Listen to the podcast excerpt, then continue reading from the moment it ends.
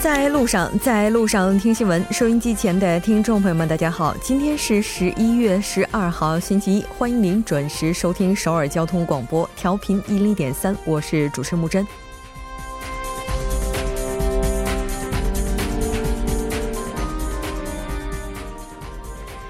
繁忙的周一，南北军方与联合国军司令部在板门店韩方一侧自由之家举行三方协商机制，商讨拆除或调整现有监控设备、新增监控设备、各设一处哨所等议题。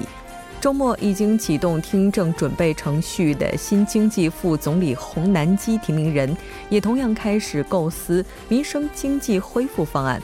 那，在今天，杜绝幼儿园腐败的幼儿园三法开始审议。稍后，韩国新闻带您详细了解。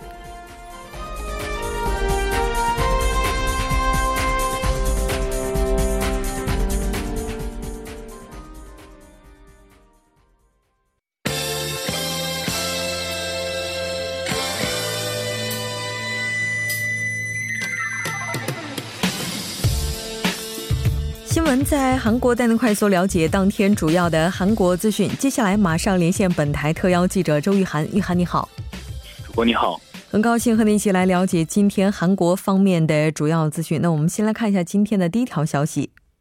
好的，第一条消息呢是韩国军方用挖掘机拆除检视哨所。嗯，是的，没错，这应该也是九幺九南北军事协议的重要示范项目之一。我们先来看一下最新的进展情况。好的，那么随着国防部呢对外宣布，南北韩撤出了呃非军事区各处的十一处的监视哨所，共二十二处的兵力、武装和装备呢，双方十二日起呢是用了这个挖掘机进行了一个哨所的一个拆除的工作。据国防部消息呢，作为九一九军事协议的示范项目之一呢，呃南北韩军方呢是从本月的一号开始呢是呃试点的去拆除非军事区内的部分哨所，目前的工作呢也是进行的相当顺利。主播，嗯，是的，没错。那这一次我们看到双方也。是决定各保留一个哨所。是这样的，那么双方呢是决定呢在拆除的过程当中呢各保留一座呃哨所。那么韩方选择保留呢东海距离北韩哨所最近的一座，是一九五三年签署停战协定之后呢韩国建成的首个哨所。北韩呢决定保留距离韩军最前方三百五十米江原道铁原附近的加七峰哨所。北韩国务委员会委员长呢是曾于二零一三年呢亲自到访该哨所进行视察。北韩媒体呢常对该哨所呢进行宣传。据分析呢，北韩保留加七峰哨所呢，可能是为了将该哨所呢打造成为纪念地，宣传金正恩的业绩。另外呢，加西峰所的所在的这个呃武圣山呢，是六二五韩战时期呢南北韩展开激烈斗争的地区。北韩媒体主张呢，现任的劳动党中央副委员长崔龙海的父亲呢，曾亲自的去防守该地区。双方撤出上述哨所的兵力和武装的装备呢，将保留该保该保留呃相关设施的。一个原貌，主播。嗯，是的，没错。那这次的话，在拆除方式上也是做出了调整。是这样的，那么韩国军方呢，原先是计划利用爆破的方式进行呃拆除，但是最后呢是选择以挖掘机带破爆破进行。那么军方表示呢，此举呢是可以最大限度的保持非军事区内的环境和拆除工作人员的一个人身安全。今天呢，韩国陆军总参谋长金永佑呢是前往江原道的体原地区哨所的拆除现场，对拆除作业的进展的等相关情况呢进行了解，并对九幺九军事协议的履行情况呢进行掌握。主播，嗯，是的，没错，双方应该说也是在尽快推动整个项目的推进，希望在这个月的时候实现这一区域的往来。那我们看到今天韩国政府也是批准了七名北韩人士来韩出席亚太和平繁荣国际大会。是这样的，韩国统一部发言人白泰玄呢是在今天的记者会上表示呢，政府是批准了七名北韩人士来韩国出席亚太和平繁荣国际大会。北韩亚太和平委员会副委员长金种金种格、亚太和平委市长金圣惠等七名的北韩人士呢，是将于十七号、呃十四号到十七号呢对韩国进行访问，并在期间呢出席在京畿道高阳市举行的亚太和平繁荣国际大会。该活动呢是由京畿道政府和亚太和平交流协会主办。白泰玄表示呢，本次活动呢是由地方政府和民间团体主办，政府呢再无与这个北韩人士会面的计划，将。积极支持本次活动的顺利进行。就李种格和金盛会在访问期间会见韩国高官的这个可能性呢，白泰玄表示呢，不宜对未来的日程呢做出预测。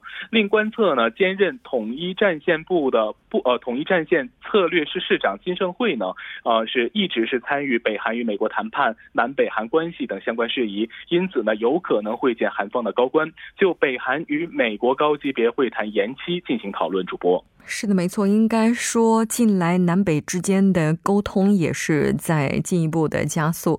包括今天在开城的共同联络事务所道路共同研究调查团也是举行了二次会议，协调东海线的道路实地考察日程。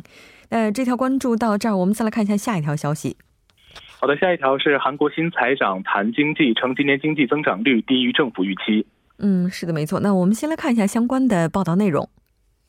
好的，韩国总统文在寅呢九号是提名了国务调整实施长洪南基为经济副总理兼企划财政部长官，任命青瓦台社会首席秘书金秀显呢是为青瓦台政策实施长。这是文在寅政府成立之后呢首次更换星级班底。那么十一号呢，呃，洪南基呢是开启国会人事听证会的准备工作。谈到今明两年的经济展望呢，他表示经济增长率呢是降低于政府的预期。当天呢，洪呃洪南基就表示呢，今年韩国经济增增长率呢或多或少的低于政府的预期，而对于明年的经济增长率预期呢，呃，洪南基就补补充到呢，明年韩国经济呢虽然仍将处于一个困难的时期，但政府将竭尽全力让国民对经济充满希望。是的，没错。那其实应该说，韩国今年也是下调了对经济增长的预期值。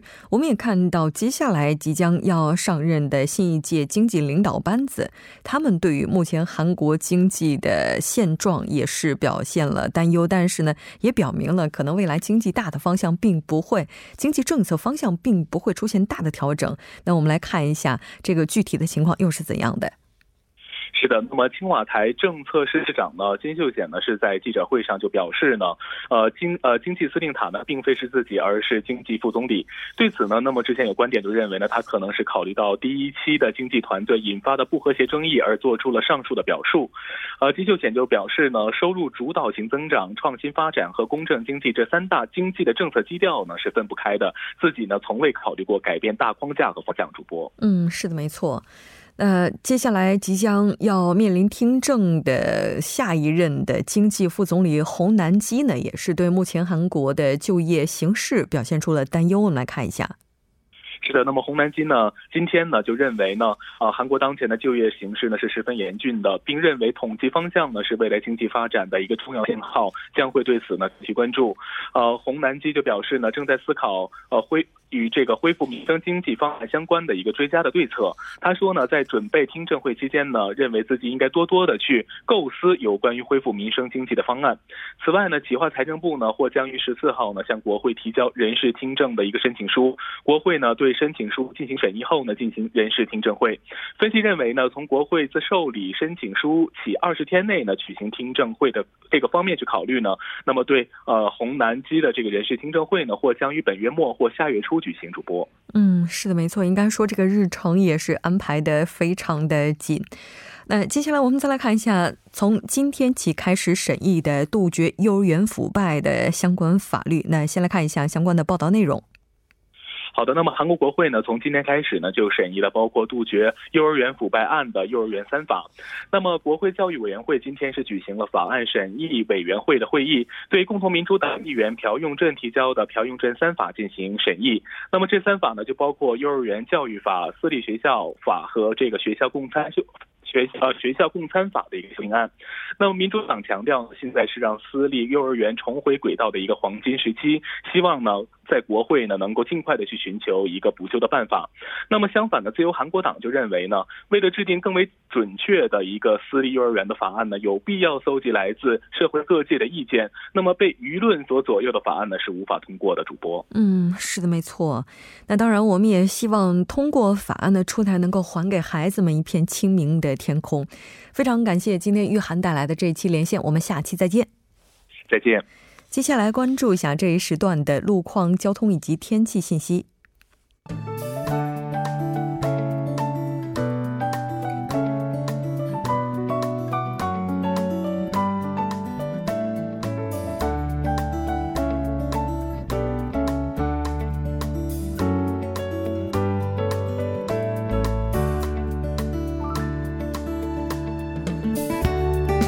大家晚上好，今天是星期一，这里是程琛为大家带来这一时段的路况及天气信息。现在是晚间六点十三分。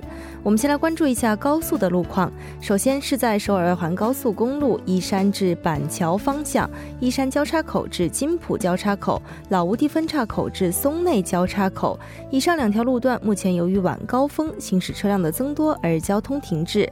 相反方向，板桥分岔口至清溪隧道、始兴收费站至松内交叉口、金浦交叉口至自由路分岔口，目前呢这三条路段的路况目前均不是很乐观。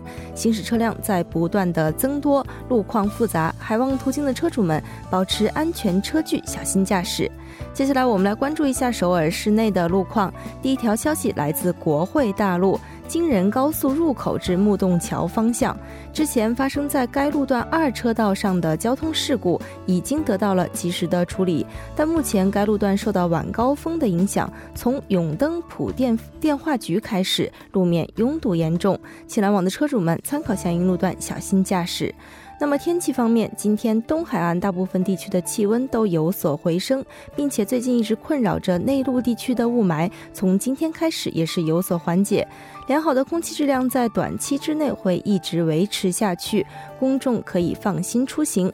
韩国气象厅预测，目前江原岭东地区的降雨将会在本周三逐渐结束。气温方面呢，不会有明显的波动。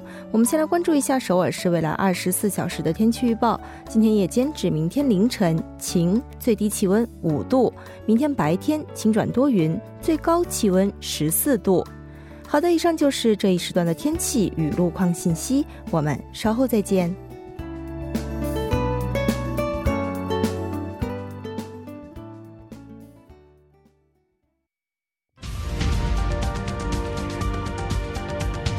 聚焦热门字符，洞察新闻背后，全方位解读当前时事。新闻字符。聚焦热门字符，解读新闻背后。接下来马上请出栏目嘉宾音乐，音乐你好，你好，主播，大家周一晚上好，非常高兴和你一起来了解今天的新闻字符。我们先来看一下字符是什么。对，今天给大家聊的话题是韩国高考倒计时三天，这么快啊？对，好像觉得进入十一月之后，这个高考的日子真的过得。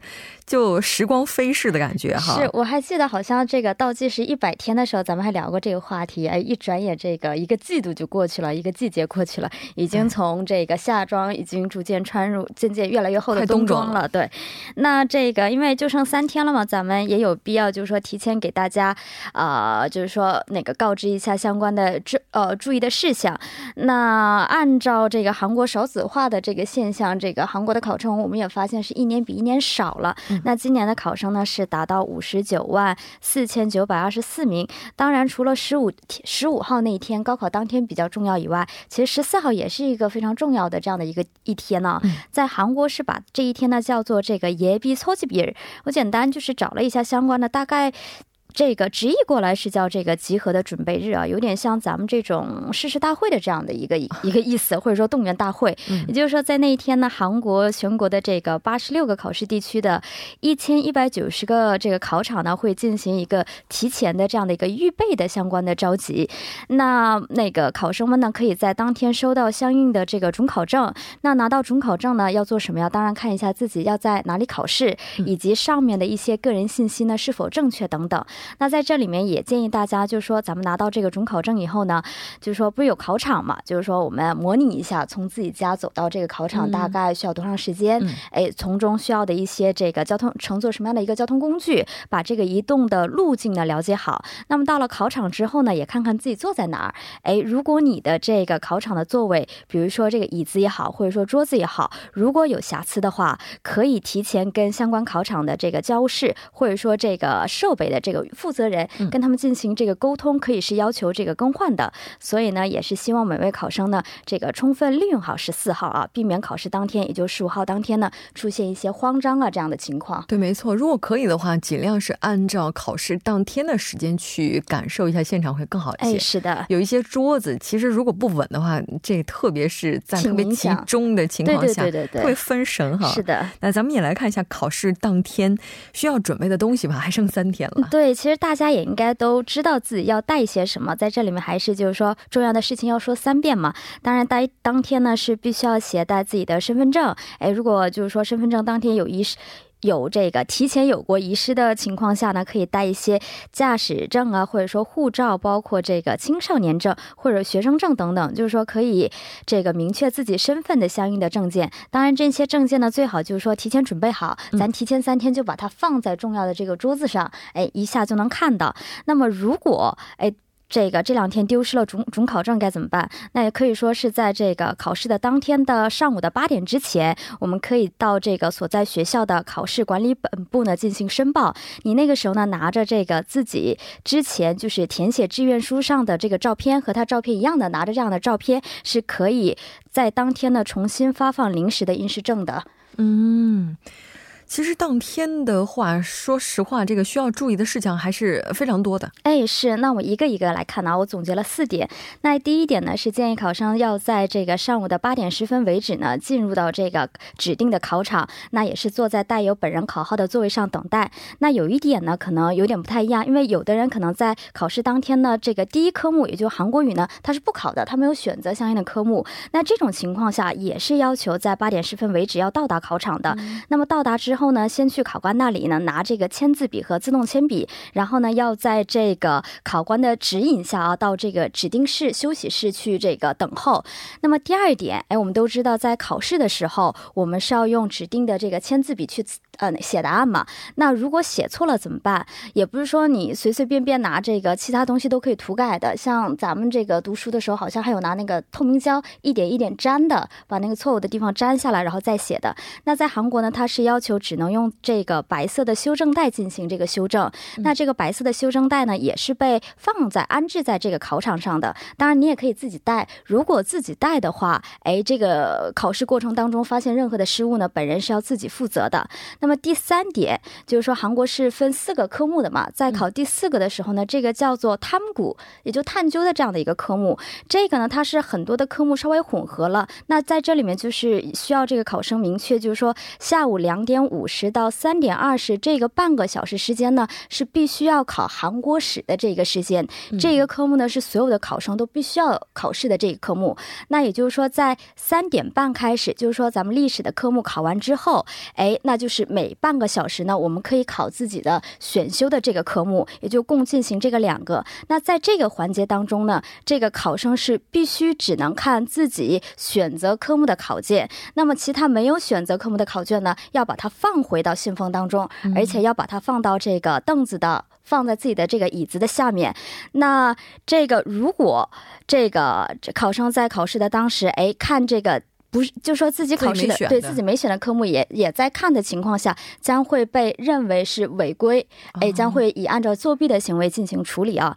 那么还有最后一点，就是说咱们答完了以后，考把所有的答案都写完了以后，也。不，也不建议大家提前离开考场。当然，你说，哎，我想上这个洗手间怎么办？你可以跟这个考官说一下，好像陪着去。对对对，考官的话会陪，在他的允许之后呢，是可以去的。当然，你选择哪一个话，那个洗手间哪一个这个坑啊，哪一个位置，也是要在考官的同意之下才可以入册的。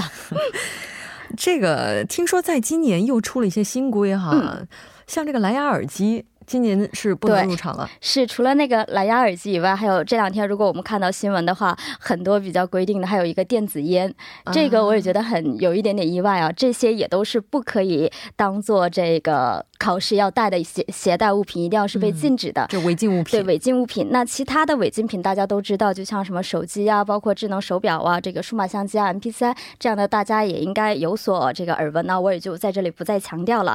当然，如果我们就说，哎，我无意中带的这种情况怎么办？要在第一考考试科目之前呢，提前跟考官说明，可以上交给他。考完之后呢，还可以拿走。是的，没错，要及时的沟通。非常感谢尹月，我们下期再见。好的，我们下期再见。稍后为您带来今天的他说。新闻在路上，在路上听新闻。您的点赞，您的回馈，是对我们最大的鼓励与支持。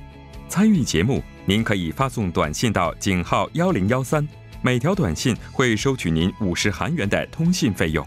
另外，您也可以登录 TBS 官网三 w 点 tbs 点 s o v e r 点 kr 给我们留言。当然，在微信上搜索 TBS 互动，或者在 Instagram 搜索 TBS C News，也可以参与互动。新闻在路上，期待您的参与。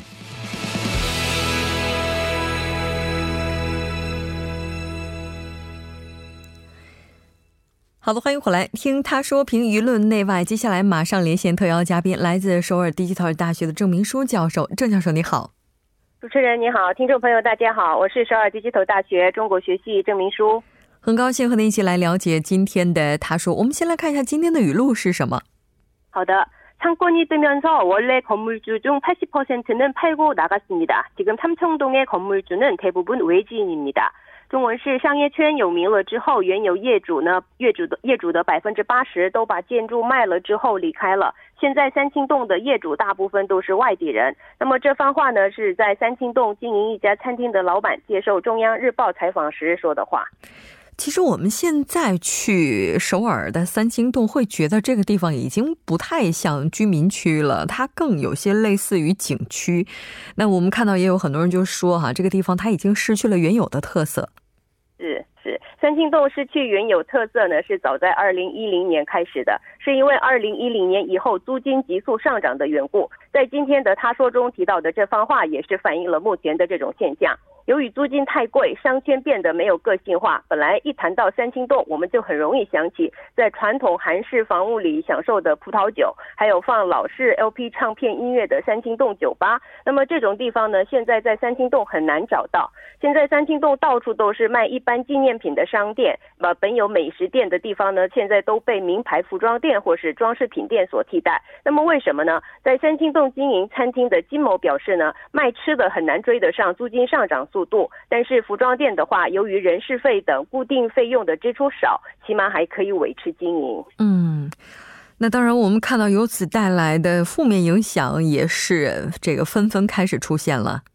是的，三清洞目前呢有很多外国语招牌，招牌也是一个问题。这些外国语招牌呢破坏了三清洞原有的浪漫气氛。那么三清洞一带两百米处有四十多家商店，其中一半以上都是外国语招牌。更大的问题是和三清洞一样，首尔商业区呃商业商圈中较有名的街街道。呃，正在走和三清洞类似的路，位于景福宫西边的西村，也是因为租金的急速上涨，也和三清洞一样失去了原有的特色。六月发生的宫中猪蹄店暴力案件呢，就反映出目前的出租人和借租人之间的纠纷有多么严重。那么西村的话呢，形象呢早已没落，流动人口呢也少了很多。嗯，这个未来的话，它就有可能会形成一种恶性循环。原有的这些居民呢，他们会选择搬离这个地方。那随之而来的这些商业元素也会让这个地方变得面目全非。我们看到，在首尔的其他地方也是有不少出现租金急剧上涨的情况。是的，最近较有名的街道是中路街义山洞，这里呢也是挺有名的。这里靠近中路三街，沿着狭窄的小胡同，有很多韩式传统建筑。那么这里出名的原因和三清洞西村一样，但是呢，如今呢义山洞的租金也正在超级速上涨。根据商街信息研究所资料，义山洞在二零一五年到二零一六年一年的时间里呢，租金上涨了百分之十五。嗯，是的。那其实我们看到，那首尔它有很多非常具有历史元素的地方，现在开始慢慢的褪色。那对于喜欢这些文化的人而言，应该说是一件非常令人痛心的事情了。那我们看到说，首尔地区的这样一个现象，它其实也是一个历史遗留问题。嗯，也可以这么说。呃，首尔的黄金商业圈呢，都有起起落落。一九八零年到一九九零年之间，当时是江南变化，江南是变化的中心。那么八十年代后半期。这个庞贝洞一带的咖啡街为开始呢，九十年代中期的霞鸥厅的这个罗德奥街也是蛮有名的。后来是青潭洞和这个卡路苏街也是呃备受瞩目。到了二零零零年，在江北起了很大变化，以美食店有名的梨泰院金梨团路，还有马浦望苑洞一带的芒利等街。最近的话，城东区城水。城水洞的这个咖啡胡同也是挺有名的，但是呢，这些商业圈的起起落落，主要原因是由于资金的急剧上涨，原有的商人人都离开原地，使得商业区空洞化所导致。嗯，是的，没错。那当然，怎么样让这样的一种现象不要陷入怪圈，可能也是我们今天需要去思考的一些问题。好的，非常感谢郑教授带来今天的这一期连线，我们下期再见。谢谢。那稍后半点过后马上回来。